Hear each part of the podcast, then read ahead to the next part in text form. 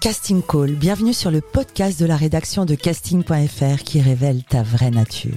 Ici, on va parler casting, témoignages exclusifs, des rencontres avec des professionnels, les clés et les secrets pour devenir un artiste et surtout, en vivre. Casting Call, c'est ton nouveau coach audio qui te permet de poser ton premier pas sur ton chemin de l'éveil et de la réussite. Ose enfin devenir celui dont tu rêves. Bonjour et bienvenue sur Casting Call, le podcast de la rédaction de casting point f r. Je suis Soledad Franco et aujourd'hui, j'ai l'immense plaisir de recevoir le plus grand directeur de Ça casting commence. de France. Ça commence, Soledad. Bonjour. Amir, Olivia Ruiz, Frérot de la Vega, Claudio Capeo, Louane, Jennifer, Christophe Maé, Kendji. Oh J'arrête, il y en a trop. Qu'ont-ils en commun une rencontre avec Bruno Berberes? Bonjour Bruno. Salut Soledad. Bruno Berberes, il représente pour moi le flair, l'humilité, la bienveillance. La devise de ce podcast est « Ose devenir celui dont tu rêves ». Ce mois de mars en deux mille vingt-trois, qu'en est-il pour toi ? Ah oui, j'ai beaucoup rêvé, comme certainement beaucoup de, de monde. Mais j'ai, j'ai rêvé, moi, j'ai, quand j'étais tout petit, j'avais... Euh... J'avais une foultitude d'amis imaginaires qui me faisaient rêver. Je faisais des... Figure-toi, ça je ne l'ai jamais dit, je faisais... Mais tu vas te moquer de moi. Non, non, j'allais souvent en vacances à l'île d'Oléron avec mes parents au camping. Et donc, tu sais, il y a marée haute, marée basse, c'est l'Atlantique. Et quand il y avait marée basse, il y avait des rochers. Et sur les rochers, je faisais des comédies musicales avec les coquillages. J'adore. Je fais, j'ai fait des, des histoires incroyables. J'ai eu des Oscars sur ces moments, mais j'étais tout seul. J'étais pas trop avec les copains sur la plage. Quel âge avais-tu ? Je sais pas, sept ans, huit ans, neuf ans, ça a duré très très très longtemps. Alors Après, tu as grandi aussi... où ? Raconte-nous, parlons-nous. Ah, moi j'ai grandi à Paris, enfin j'ai grandi, je suis né à Paris, mm-hmm. dans le quatorzième arrondissement. Dans une famille d'artistes ? Pas du tout. Alors peut-être, on est tous artistes, peut-être, mais euh, en tout cas pas, pas, pas assumé. Ma mère chantait beaucoup, beaucoup beaucoup Georgette Lemaire, pour les plus, plus âgés, ils sauront de qui je parle, Édith Piaf... tout ce qui chante bien puissamment et tout. Mmh. Donc c'est vrai que j'ai été bercé avec Édith Piaf toute ma vie, avec enfin euh, toute mon enfance avec Jacques Brel aussi, Georges Brassens. Donc euh, quand même on était choi- c'était choisi hein. On n'était pas très chez là euh, à la maison. Et c'est j'ai donc grand... ta mère qui t'a fait découvrir euh, les mélodies et l'art ? Oui, oui, je crois. Je crois parce que c'est-à-dire que quand tu entends toujours euh, le même euh, le même disque toute la journée, à un moment tu le chantes pareil. Uh-huh. Et moi, je, je, je me souviens, j'étais tout petit, je chantais le jour le plus long euh, de Mireille Mathieu, quoi. Et voilà, il ne me demande pas de le chanter, s'il te plaît.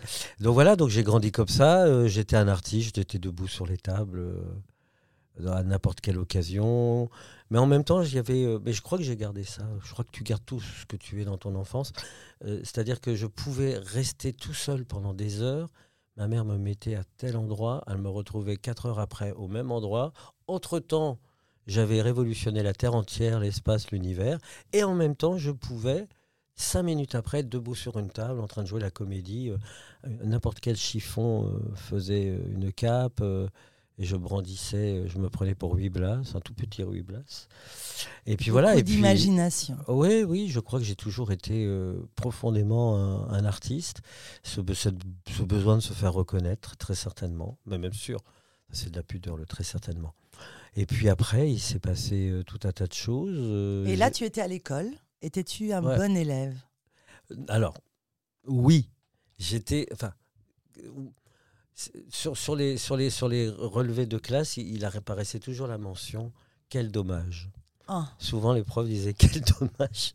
parce que j'étais extrêmement doué et, et je foutais rien, parce que ça ne m'intéressait pas. Sauf, comme par hasard, les cours de français et les cours d'histoire. Ça, ça m'intéressait beaucoup.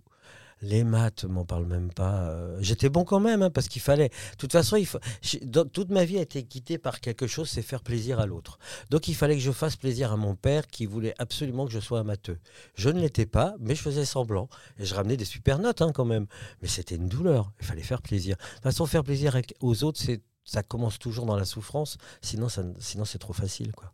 Et ce désir de devenir un artiste, c'était donc... en toi, mais est-ce que tu prenais des cours de théâtre? Est-ce que tu faisais des choses? Alors je ne prenais absolument pas de cours de théâtre, ni de cours de chant. Je, j'étais au lycée. Alors quand j'étais au lycée en seconde C, pour te dire que j'avais réussi au niveau des maths. Uh-huh. Alors seconde C, pour ceux qui ne nous suivent pas, c'était waouh, c'était the seconde, seconde maths, physique, chimie, bonjour programme. Et euh, c'était assez élevé comme niveau. Et il y avait, il y avait évidemment dans, dans le lycée à Melun, parce que là, uh-huh. j'ai déménagé, j'étais à Melun. Et dans le lycée Jacques-Amiot, il y avait un club de théâtre que je, dont je m'occupais. Et on, on jouait des Strindberg, enfin que des trucs bien prétentieux. Euh, et là, je jouais des choses que je ne comprenais pas toujours, mais je jouais, oui, oui, oui.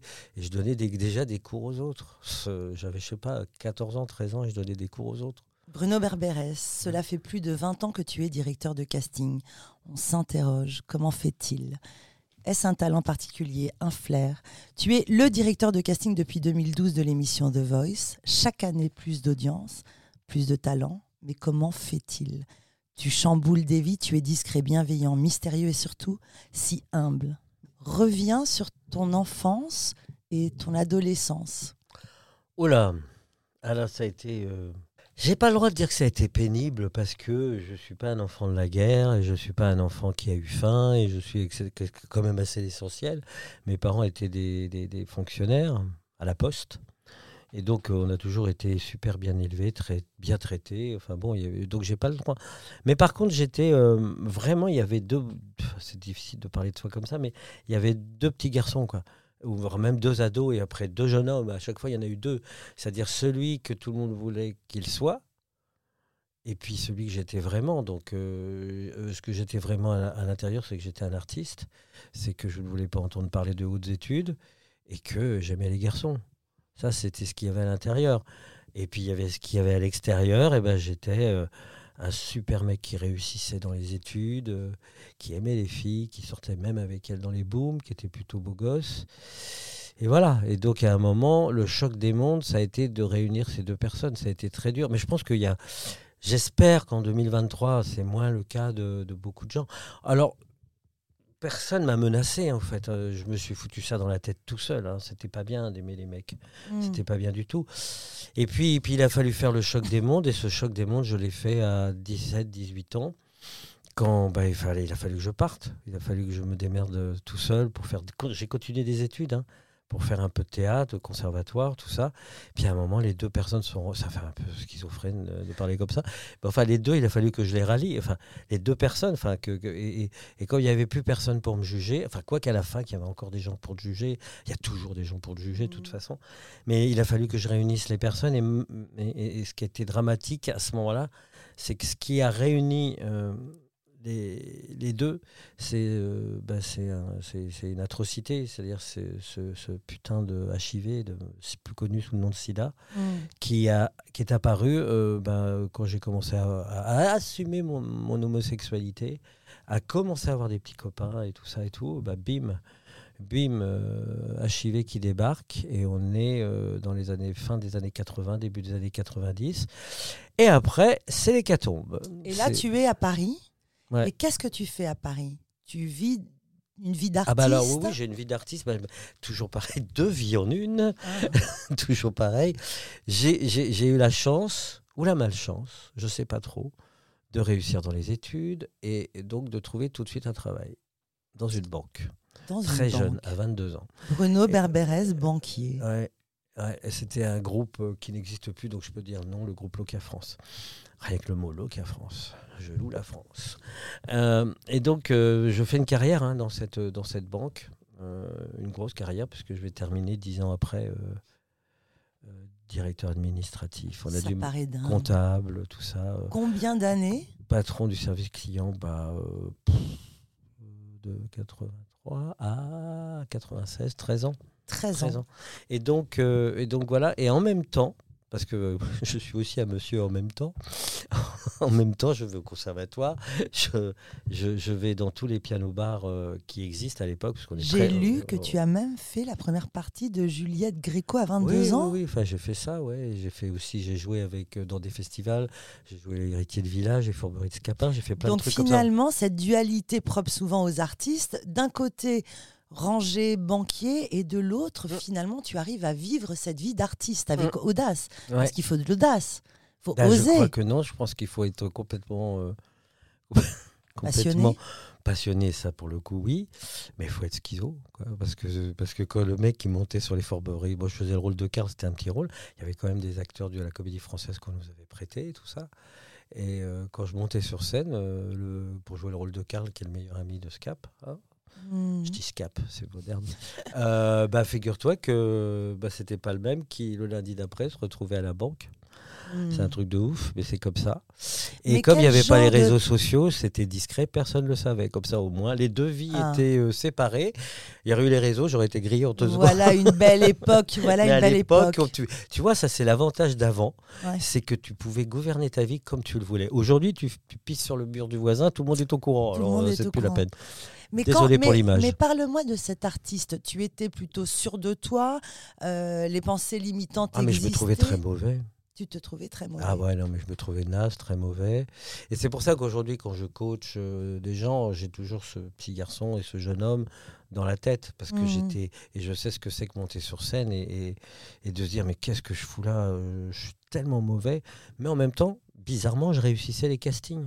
Mmh. Tout Alors, ça c'est un est truc, très complexe. C'est un truc que j'ai jamais compris. Je réussissais, je me suis jamais fait virer d'un casting.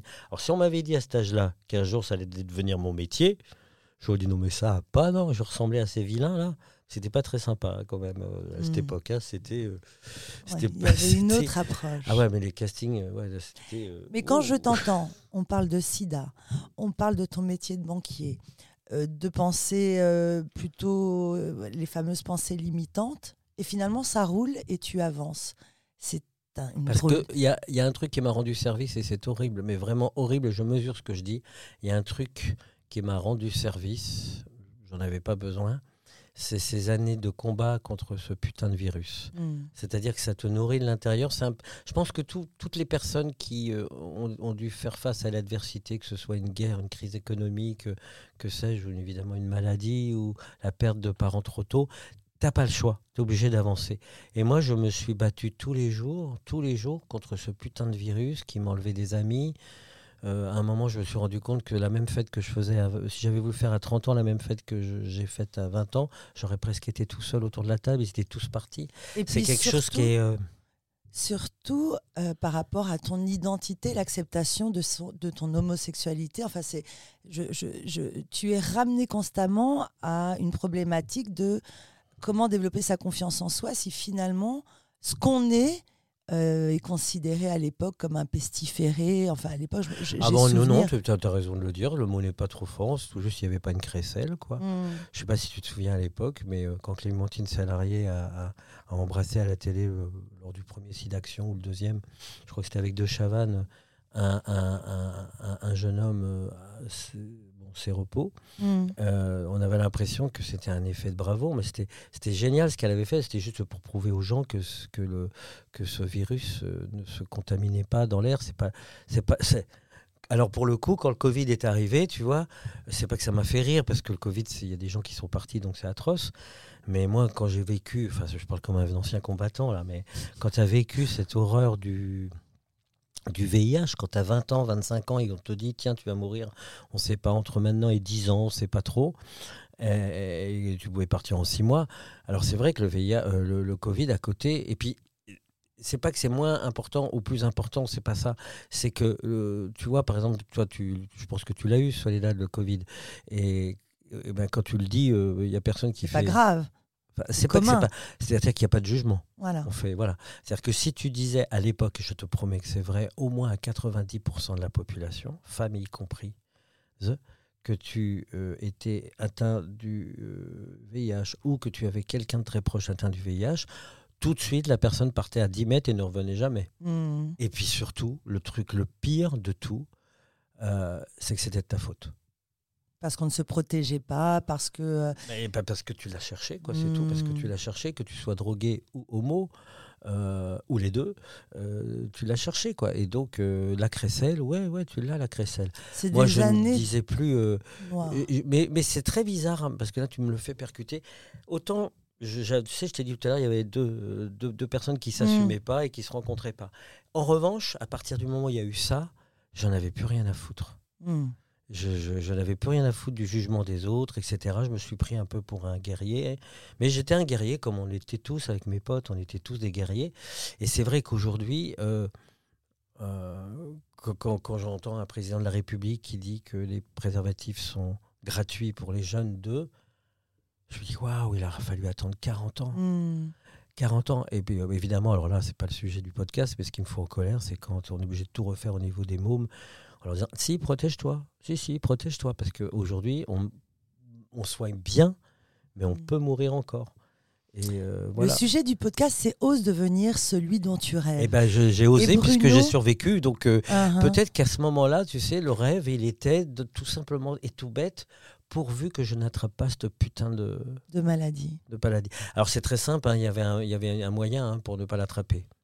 T'arrêtes tout. Ouais. C'est ce que j'ai t'arrêtes fait. De vivre, t'arrêtes de... T- et bah, c'est ce que tu as fait ? Oui, bien sûr. Et ces années où tu étais banquier, quel genre de vie tu avais ? Parce que quand même, tu vivais bah, ta vie banquier, d'artiste. Tu m'aurais vu avec le costard, les mocassins. Euh, mais, Mileli, mais le Mileli, week-end, tout tu ça, étais artiste. Mileli, ah, ouais, le week-end, mais même le soir. Le soir, on allait tous, en, on allait tous euh, dans un endroit qui est fermé malheureusement, qui s'appelait le Pianozingue.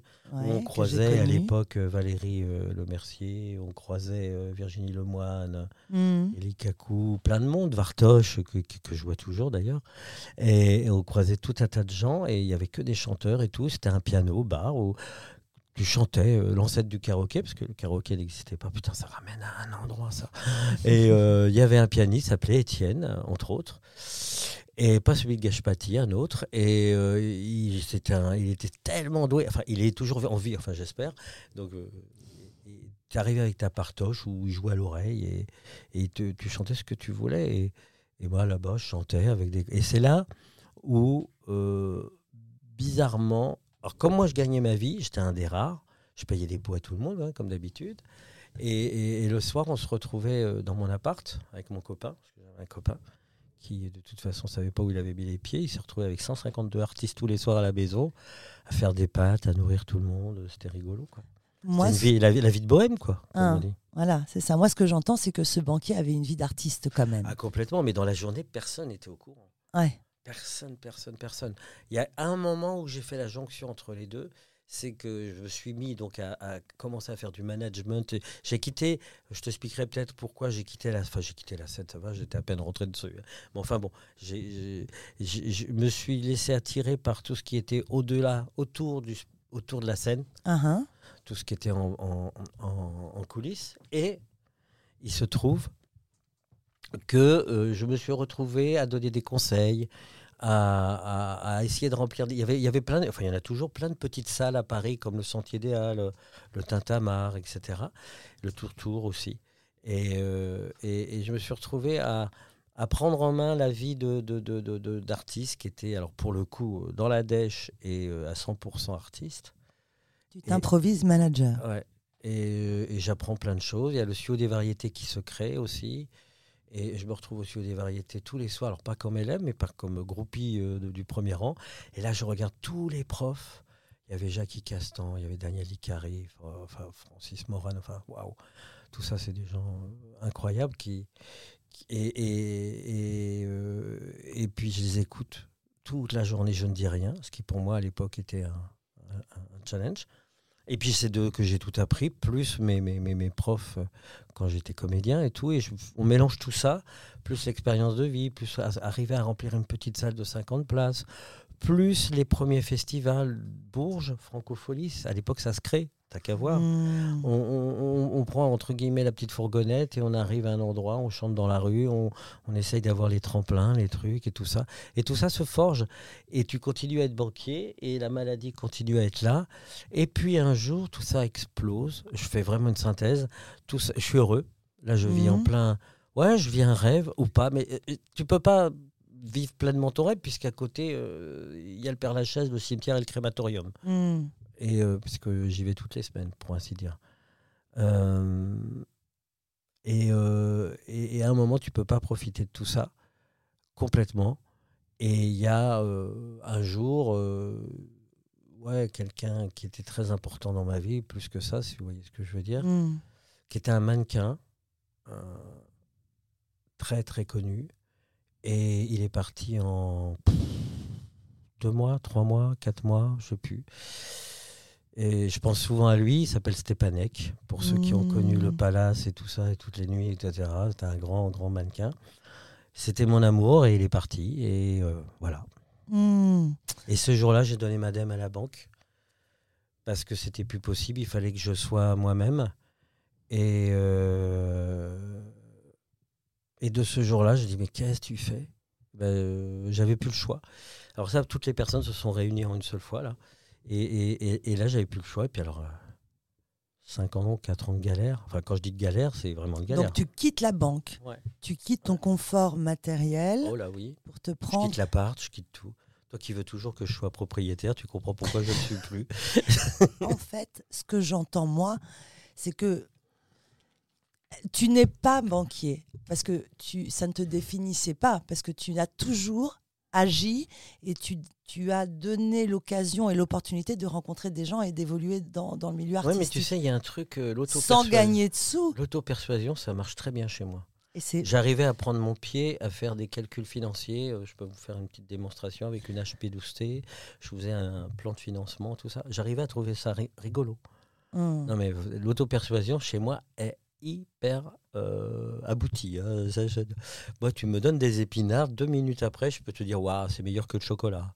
Je sais, non, mais je suis. Ouais, ouais, c'est ouais. ce qui m'a sauvé. C'est de... un talent. Ouais, ce qui m'a sauvé de plein de situations, c'est toujours prendre le truc vers le haut, l'énergie. Mais on haut. Parle de visualisation positive, et cetera. Ouais. Tu quittes la banque et là, qu'est-ce qui se passe ? quatre à cinq ans de galère. Bah, il se passe c'est-à-dire... rien. Il se passe que dalle. et ouais. j'ai, j'ai un petit peu le droit au chômage quand même. Mmh. Mais un jour, le chômage s'éteint parce que c'était une époque où il était très court, le chômage. Et puis euh, bah, voilà, et puis je ne je je, je je je frappe à plein de portes, maisons de disques comprises, partout partout. En Évidemment. Tant que chanteur ? Non, en tant que je voulais être D A. Ah je ok. D A déjà, mais n'importe quoi, n'importe quoi. Le mec, vous avez fait quoi, monsieur ? Bah, j'ai conduit le fourgonnette pour aller faire les chantiers dans la rue et tout ça et tout. Ouais. J'avais rien. Rien. Et puis je savais pas même pas comment. Moi j'étais un enfant encore dans ma tête. Hein. Pourtant mmh. j'avais pas l'âge d'un enfant du tout. Mmh. J'avais trente balais. Mais j'étais un enfant. Mmh. Euh, je pensais que. Tu, tu, Mais c'est tu, ça tu, qui a tu, permis tu, sûrement. Tu, tu gigotes le nez et ça va suite. Arriver. Mais j'y croyais à donf, comme on dit, il faut toujours y croire. Faut y Ose croire. croire à tes rêves. Alors pour moi j'ai, Ose j'ai plus croire causé. À tes rêves. Donc il s'est rien passé. J'ai galéré, et puis l'argent filait, partait, et puis, euh, puis un jour, il n'y avait plus d'argent du tout, donc il y a toujours ces, cette histoire de croque-mort. T'es au courant de cette histoire de croque-mort ? Ah, pas du tout, raconte. Non mais, non, mais, non, mais ça, c'était le summum. Parce qu'il y a un si moment, on... tu as besoin de chercher du travail. Ah bah là, c'est-à-dire que là, ça fait quatre à cinq ans que je, n- je n'ai plus d'argent. Enfin okay. là, j'ai plus de tout, ça fait quatre ans. Je dis, mais qu'est-ce que tu as fabriqué ? Donc je recommence à rechercher du travail de l'autre côté, dans le, dans le cadre, dans l'encadrement. Évidemment, tout le monde me jette parce que, encore en deux mille vingt-trois, les mentalités ont évolué, mais à l'époque, euh, si tu as fait la cigale pendant quatre ans, euh, franchement, euh, ouais. T'es pas pris les au cabinets sérieux. De chasseurs de tête, ils ne te chassent ça pas du pas. Tout.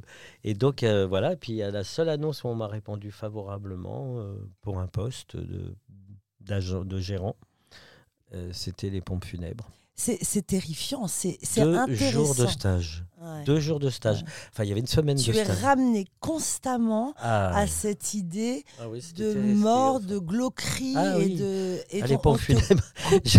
J'ai passé ma vie depuis dix ans au, au Père-Lachaise et là, les pompes funèbres. Et donc, je suis allé faire deux jours de stage. Et, et à un moment, je dis, ça ne va pas être possible. Et puis, en plus... Qu'est-ce qui s'est passé ? C'était, je me rappellerai toujours parce que tu passes par tous les postes, tu sais, quand tu fais un stage. Et là, et là je devais être habillé en corbac. Et j'ai un grand respect pour les gens qui font ce métier.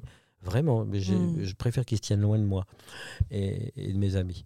Mais euh, bah, y avait, on enterrait une, une, une dame assez âgée. Heureusement que ce n'était pas quelqu'un de jeune.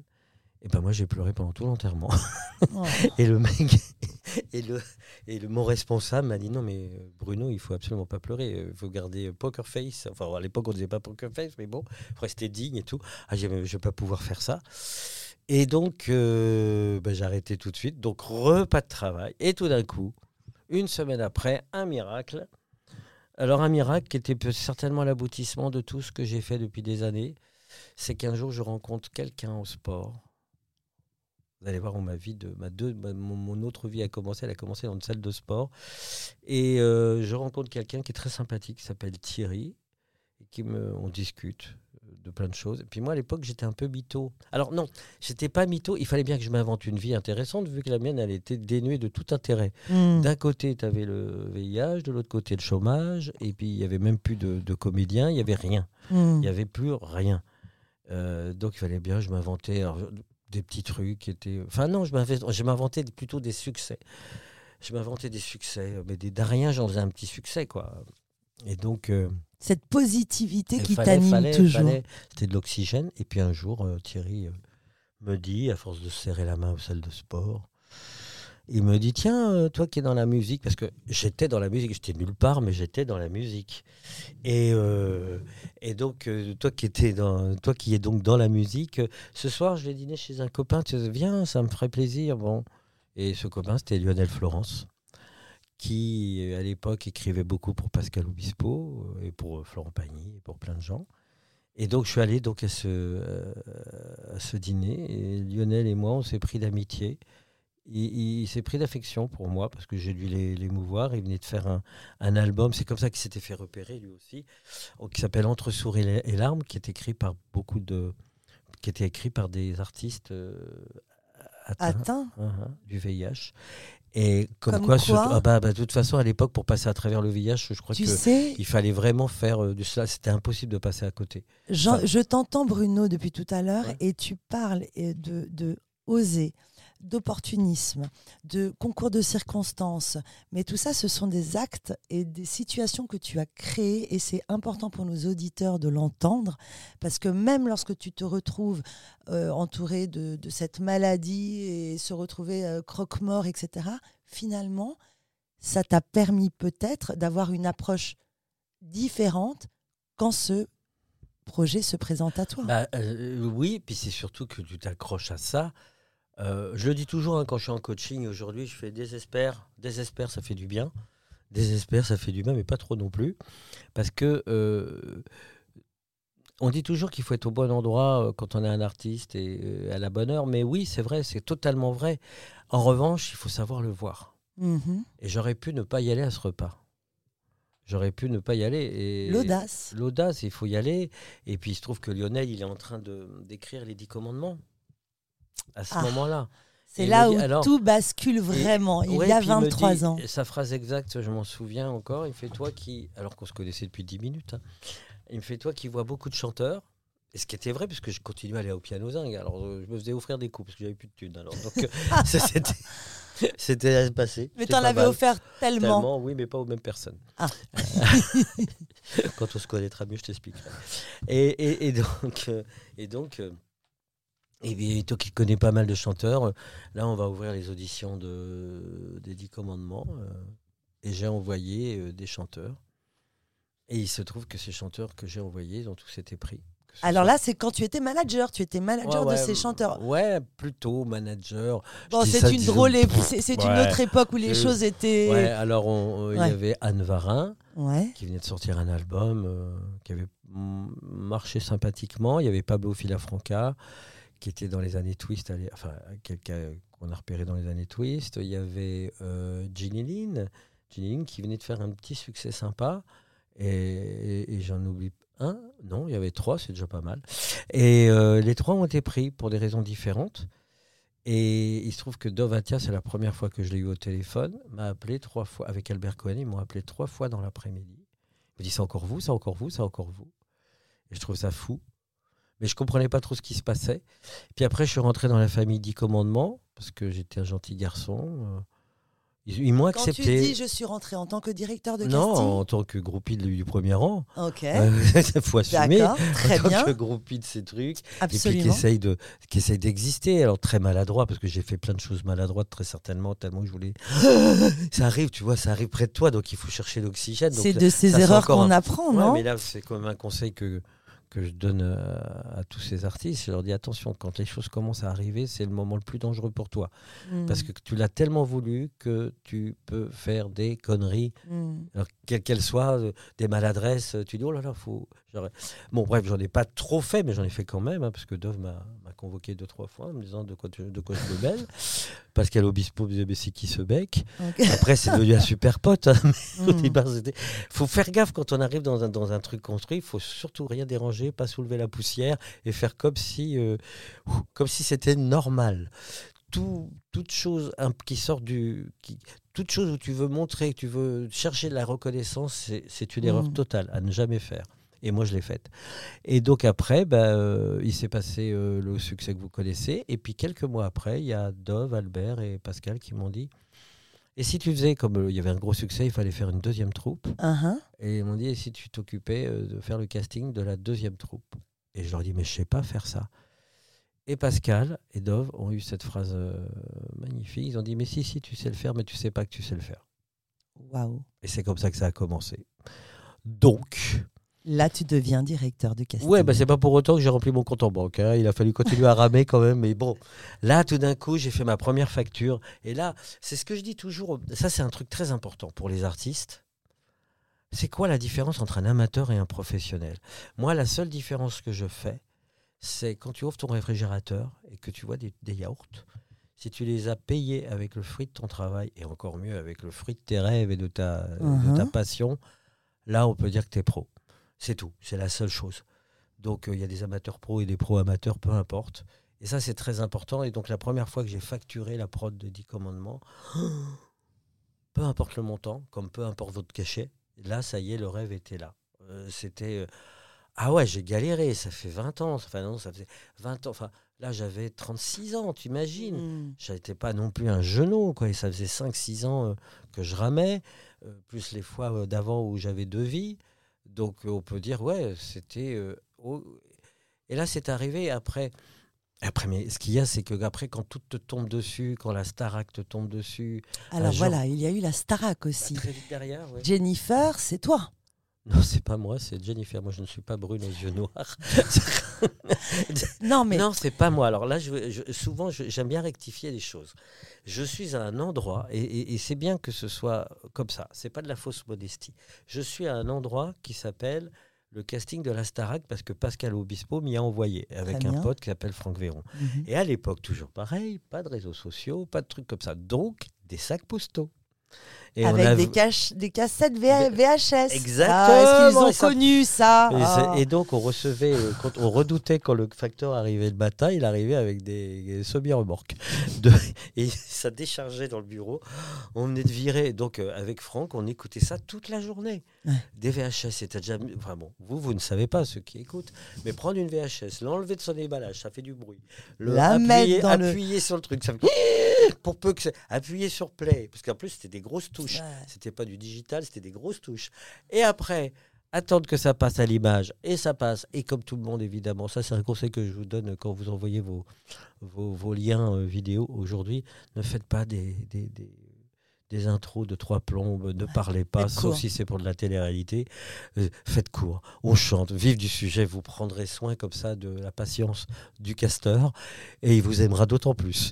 Parce et que... de la gaieté, parce que moi j'ai déjà assisté au casting de Bruno, les chansons tristes, euh, c'est plombant. Hein alors euh, oui, oui, alors ça là on est sur d'autres sujets, petit mais conseil. La chanson... Ah, on dérive, on dérive. Les chansons tristes, on dérive. Non, on est d'autres sujets. Alors moi je dis pas que les chansons tristes, c'est plombant. Je dis si vous chantez tristement une chanson triste, c'est du beurre et du Nutella, ça ne le fait pas du tout. On peut chanter « Ne me quitte pas », qui n'est pas la chanson la plus joyeuse du monde, mais si vous n'avez pas envie qu'on vous quitte, ouais. Chantez-la vers le haut. Parce ouais. que dans entraînante. Une chanson, dans une, peut-être pas entraînante, mais non, dans, mais une chanson, dans une chanson objective. On était sur Jennifer. Ouais, mais nous, et mais ta ça, modestie. C'est du conseil, ils adorent. Ouais, mais, ouais, mais moi, j'aimerais ouais. aussi... Jenny, on n'est pas que... sur Jennifer, la pauvre. Donc, elle était dans un de ses sacs postaux. Elle était dans un de ses sacs postaux. Elle, comme Olivia, comme d'autres, comme Patrice McTaff, que je vois toujours. Parce qu'il y en a plein avec qui... Euh, Mario et tout ça, ils étaient tous dans ces putains de sacs postaux. Ils étaient perdus. Mmh. Et donc, euh, on les écoute, on les repère. Alors, c'est peut-être là où on a fait bien notre travail, parce qu'on aurait pu les tèges. Puis après, on les envoie à l'édito, au journal, enfin, aux journalistes et, et aux psys, et cetera. Tout ça, ça suit son petit cours. Euh, euh, voilà. Donc, moi, ma, avec Franck, notre petite valeur ajoutée sur Jennifer, c'est qu'on a ouvert le sac, qu'on l'a écouté et que ça nous a plu. Voilà, bon, la mode. Je te jure qu'aujourd'hui, c'est différent hein, au niveau de la valeur ajoutée. On va en parler sur The Voice. Mais, mais c'était bien parce que pour une fois, c'était un apprentissage tranquille. Mm. Mais alors, je te le dis, hein, tel que je le pense, pardonnez-nous, hein, on ne savait pas ce qu'on faisait. Hein. Moi, je ne savais pas où j'avais atterri. Ouais. Autant quand tu fais une comédie musicale, je l'ai su toujours. Parce ouais, que j'ai parce que là, c'était la première là, émission. Le, là, mais il faut savoir que ça fait bien juste après le Loft. Ouais. Et nous, premier télécrochet. On s'est... Non, ouais, non. Musical. Non, c'est de la télé-réalité. Télécrochet, c'est, c'est... Ouais, télé-réalité, c'est la nouvelle ouais. star, c'est The ouais. Voice. Ouais. Euh, Star Ac, c'était, c'était ouais. à l'époque, ce qu'ils avaient dans la tête, c'était le c'était... Loft en ouais, chantant. Télé-réalité. Ouais, c'est, c'est le Loft en chantant, quoi. Mmh. Et donc, nous, on ne savait pas ce qu'on faisait du tout, pardonnez-nous. Et moi, je ne comprenais rien. Moi, je vivais, et Franck, pareil, hein, qui était plus dans le métier que moi, on vivait au jour le jour. C'est-à-dire qu'on ne savait pas. On nous écouté, écoute des chanteurs, ben on en écoute, ah, ils sont bien, tu les bien, tu les pas bien, et puis voilà. Bruno, et toute cette histoire se passait, est-ce que ça a fait de toi, est-ce que tu as toujours été ce directeur de casting que je connais aujourd'hui, bienveillant, ou est-ce que tu as eu un moment où tu as pété les plombs un peu? Alors je n'ai jamais pété les plombs, par contre j'ai eu un moment où j'ai cru que, parce que j'apprenais, j'étais en plein apprentissage de plein de choses, et je voyais tellement de gens désagréables autour de moi. À l'époque, bah, bah, ouais, oui, les directeurs bah, de casting devaient être un peu odieux. Ouais, ouais, hein, ouais, c'était la mode. Vu, j'en ai vu tellement désagréable que je me suis dit, bon, il faut que je sois désagréable. Mais oh. j'y arrivais pas vraiment, mais j'ai, j'ai, si, j'ai, j'ai eu une période où j'étais pas, euh, pas sympa. Mmh. Non, non, je, je, j'en suis encore désolé, vingt ans après. Ça peut durer, à mon avis. La rédemption, la rédemption, ça existe, mais là... Euh... Ah non, mais il y en a encore qui s'en souviennent. Hein. Les... Non, non, non, non, il y en a qui me le disent de temps en temps. Qu'est-ce que t'as changé? Je fais, oh, ben ça fait un moment. Hein, ça fait un que moment que t'as j'ai changé. Et, et j'en suis encore désolé. L'aventure de Voice. Alors. L'aventure de Voice, bah, elle est arrivée comme un coup de fil, comme d'habitude. Alors après la Star Ac, j'ai fait qu'une saison. Mmh. Après la Nouvelle Star où j'ai fait qu'une saison. Même si sur les saisons d'après, j'avais toujours un coup de fil de la prod qui voulait que je leur envoie des chanteurs pour les dépanner. Ça m'est arrivé de dépanner comme ça et tout. Bon, bref. En revanche, euh, je ne voulais plus y participer parce que... Euh, Parce que parce que c'était pas mon histoire. Quoi. Ça te ressemble pas. C'était pas mon histoire. Mmh. Voilà. Et donc, euh, le jour où je reçois un coup de fil de l'assistante de Thierry Lachécard, mmh. qui est toujours le, le boss de The Voice, le patron de, de I T V, eh ben, figure-toi que euh, j'allais dire non. Ok. Pourquoi ? Ben, je ne sais pas. Ça t'arrive de dire non, tu le sens pas et tu dis il n'y a aucune raison et il faut se méfier de soi-même. Vous savez, on est, méfiez-vous les artistes, parfois on, c'est bien de, de, de, de, d'avoir des, des, des feelings, c'est super important, mais méfiez-vous quand même de temps en temps de, de vos feelings parce qu'ils ne vous emmènent pas au bon endroit. Ah. Et donc ben là, ils ne m'auraient pas amené au bon endroit du tout. Hein. Mmh. Et donc, je n'avais pas envie de refaire de la télé peut-être ou quoi que ce soit. Et puis, j'ai dit, écoute, comme je dis à longueur de journée aux artistes, on va à tous les rendez-vous et on prend des décisions après et non pas avant. Il faut toujours faire des rencontres, quelles qu'elles soient, même des rencontres avec des gens où tu n'as pas envie. Tu y vas parce qu'on ne sait jamais ce qui peut se passer. Un truc en amenant un autre, bon. Et donc, je suis allé à cette rencontre et puis j'ai eu un coup de cœur pour euh, Thierry Lachécard. Après, euh, pour toute l'équipe de... À l'époque, c'était... Euh, euh, je ne sais plus. Peu importe. Et, et, et, et donc, je suis resté. Et, et ils m'ont demandé si j'avais envie de faire The Voice. J'ai dit, ben non, je ne connais pas cette émission. Elle, c'était un an avant sa, sa diffusion. Et puis j'ai regardé avec eux des, de ce qui se passait au, aux Pays-Bas, parce qu'aux Pays-Bas, il y avait déjà eu la première saison. J'ai adoré tout de suite, je trouvais ça génial. Et puis après, je leur ai donné mes conditions qui n'étaient pas forcément financières, qui étaient surtout, je voulais faire l'antithèse de tout ce que j'avais vécu en casting et tout ça, c'est-à-dire des rendez-vous, du respect... Je ne dis pas que dans les autres, on ne respecte pas, ça c'est faux. Mais que, que chaque artiste, on fasse du cas particulier, euh, chaque artiste se soit considéré, que les gens qui te reçoivent te connaissent et pris le soin avant de savoir ce que tu fais vraiment et tout ça. Et, et on a obtenu jusqu'à aujourd'hui, euh, sur The Voice, douze ans après. Euh, douze ans. Toutes les choses se font au studio, le, sur le, au studio Luna Rossa. Et évidemment, il y a de l'attente, évidemment, parce que bon, on est toujours en retard. Mais j'ai l'impression... Bon, les retours que j'ai, que les artistes sont plutôt heureux des conditions. Mmh. Moi, ce qui me bouleverse, et, et Bruno, tu sais l'amitié que j'ai pour toi, c'est que je te suis depuis plus de vingt ans et que, comme tu dis, ça fait douze ans que tu es sur The Voice. Le métier, la télé, tu sais, notre univers est un, un univers assez cruel où on peut perdre sa place.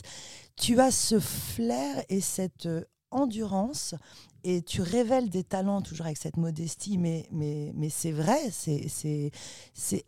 Est-ce que tu peux l'expliquer ? Est-ce que euh, je, je, on a reçu Lola Zidi il n'y a pas longtemps qui m'a dit « Ah bah moi j'ai fait The Voice, il ne savait même pas mon histoire ».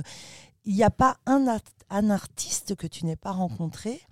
Euh, je ne sais pas comment tu fais, tu as toujours du temps. Moi quand je t'appelle, tu viens et, et, et, et euh, tu viens à des masterclass, tu ne veux pas être payé. Euh, tu es un véritable humaniste. Euh, mais c'est quoi ton secret ? Comment tu fais pour repérer euh, Kendji, euh, le gitan, Amir en Israël, c'est, bah, comment tu de... les imagines comment bah, tu... C'est, c'est ça, c'est, c'est, ce ne sont pas des hasards, ce sont des, des rêves.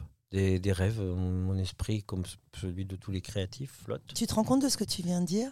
Ce même rêve dont tu parlais quand tu étais petit, oui. Quand tu parles de tes épinards. Ce sont mes amis imaginaires. Et que tu arrives à, à, à, à imaginer et du coup à créer et à réaliser. C'est, c'est, c'est, c'est, c'est très émouvant, mais c'est simple.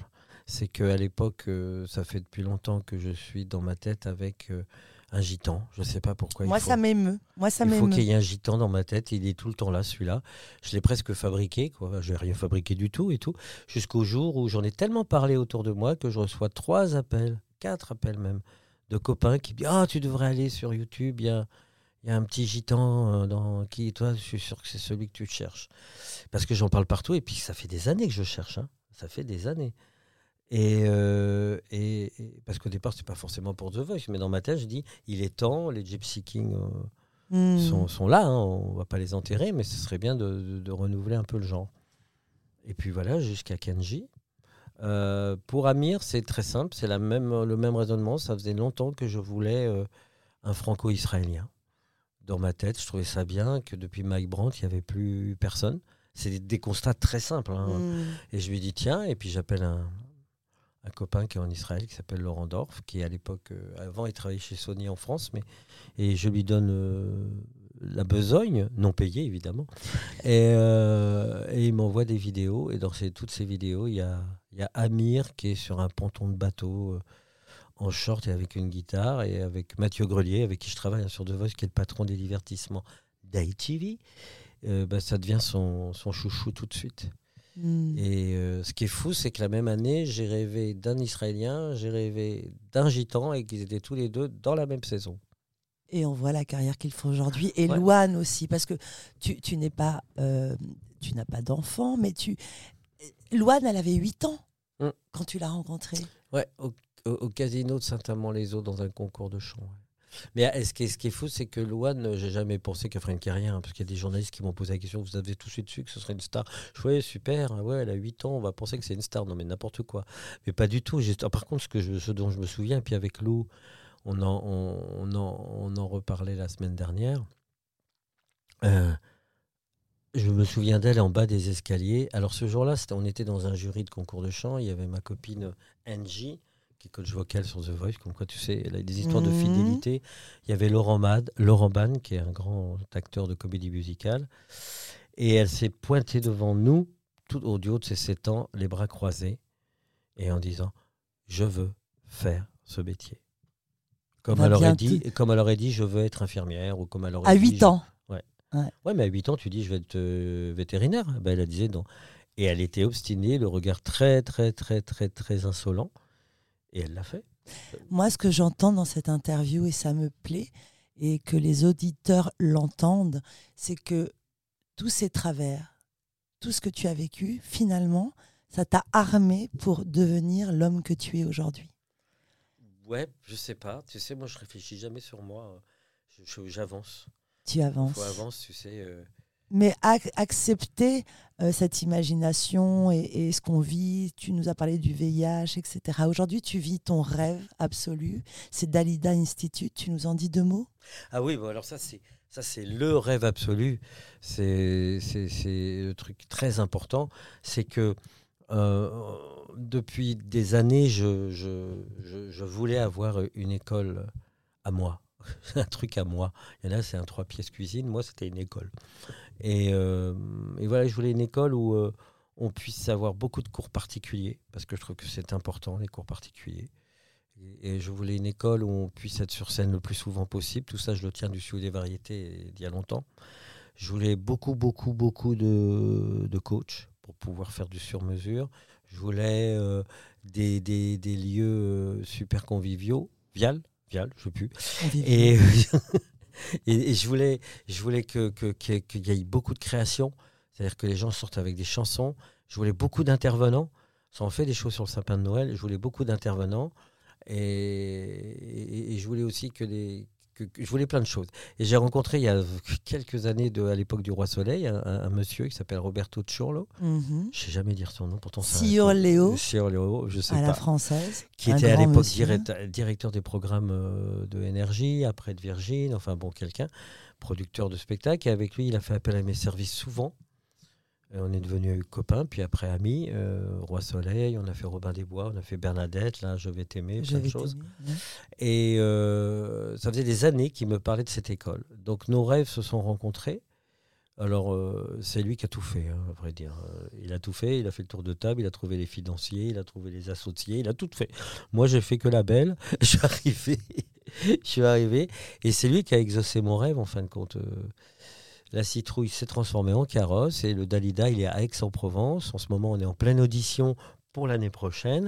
Et il y a plein d'intervenants qui viennent. Hein. Il y a Vincent Frerbeau qui est le patron de Tôt ou Tard. Tôt ou Tard, pour ceux qui ne savent pas, c'est quand même un label super important, indépendant. Entre autres, il y a Vianney. C'est lui qui a construit le succès de Mentissa. Il y a Louane, Louane est venue. Là, ce, ce week-end, il y a... Damien Silver, euh, The ah oui. Coach. Alors, Damien ah. Silver, c'est... C'est, vous, c'est juste les meilleurs. Il, il, il, Damien modestie, Silver, c'est le coach de... Tu m'agaces avec la modestie. Damien Silver, allez, on va y aller parce que ça me regarde. Lui, c'est le manager... Enfin, c'est le manager, non. non. C'est le coach de Véronique Sanson, de Mika... Matt Pokora. Euh, Eddie de Preto. Enfin, il y en a plein de partout. Tous. Juliette Armanet, euh, Clara Luciani. Enfin, il est voilà, partout. C'est le coach des coachs. Enfin, voilà, vous, pour, les, pour les gens qui veulent venir nous rejoindre au Dalida, ils vont... Bon, il y, y a une audition d'entrée, évidemment, parce que j'ai, j'ai, j'ai, je ne veux pas prendre des gens où, où j'y crois pas un petit peu au début. Mmh. Moi, c'est très simple. Hein. Dans une audition, c'est très simple, parce que ça, on n'en a pas trop parlé, mais c'est très simple. Si j'y crois trois secondes, ça me suffit. Mmh. Parce qu'après, je me dis, tout le reste, c'est du travail. Mais il faut que pendant trois secondes, que ce soit pour un spectacle, ou t- pendant trois secondes, il faut que je décolle. Hier, hier tu vois, c'est, c'est là où mes rêves sont... totalement abouti, parce que dans ma vie, j'ai toujours voulu faire les, les traits d'union entre toutes les musiques. Mmh. Tu le vois dans The Voice, il y a toutes les musiques. Et, et, et tous les âges, et tous, et tous les, les âges, styles. Et toutes les expériences. Mmh. Mais, mais, mais, mais je, je déteste le sectarisme. C'est un truc qui me... Dans l'art, l'art et le, le sectarisme, ça ne devrait pas exister. Mmh. Tout a sa raison d'exister à partir du moment où tu fais plaisir au public. Et donc hier, j'étais aux auditions de la R A T P. Vous savez, dans les musiciens du ben métro, oui. Ils ont besoin d'avoir une accréditation. Et Stella m'a invité à un super événement. Et il y avait dans le jury, il y avait des gens de Solidays, il y avait des gens de, de festivals, de tout, tout de, de Universal et tout. Et on était tous là à défendre certainement des musiques différentes. Et à un moment, je me suis dit, ah, mais moi, je défends toutes les musiques. Et de ça, j'étais très fier. Je dis, mon rêve est abouti. C'est-à-dire d'être... à la fois au Dalida Institute, à la fois sur The Voice, à la fois sur des comédies musicales. Là, je parlais avec Ladislas Chola, qui est quand même un grand metteur en scène, qui a été moliérisé plusieurs fois, puisque en ce moment, je m'occupe du casting de Molière, l'opéra urbain à la rentrée. Ça en fait des choses. Euh, et, et, et tout d'un coup, je me retrouve à parler avec des, des, des, des, des musiciens un peu plus arty, tu vois, un peu plus branchés. Euh, et là, je me dis, mais ma vie, elle est, elle est géniale, parce que je n'ai pas choisi. Et on m'a tout donné. Donc voilà, donc euh, croyez en vos rêves, comme on dit. Euh, mais bon, ne faites pas que rêver, il hein, faut quand même beaucoup bosser. Il faut c'est beaucoup ça. Travailler. Alors dans Osez vos rêves, il y a surtout oser. Les rêves, ça c'est bon, mais il faut surtout oser. Il faut surtout y aller au charbon euh, et, et euh, laisser la dépression de côté. De toute façon, euh, dans ce métier, il euh, y a des hauts, des bas, des hauts, des bas, plutôt des bas que des hauts. Alors quand vous êtes là-haut, profitez-en, parce que ça va descendre très difficilement, très, ça va être vertigineux. Et une fois que vous êtes en bas, dire bon, allez, ça y est, j'y retourne. Un peu comme au ski. Un peu comme au ski, voilà. Merci Bruno pour ce ben, merveilleux merci, Soledad. Moment. Merci. À bientôt. À bientôt.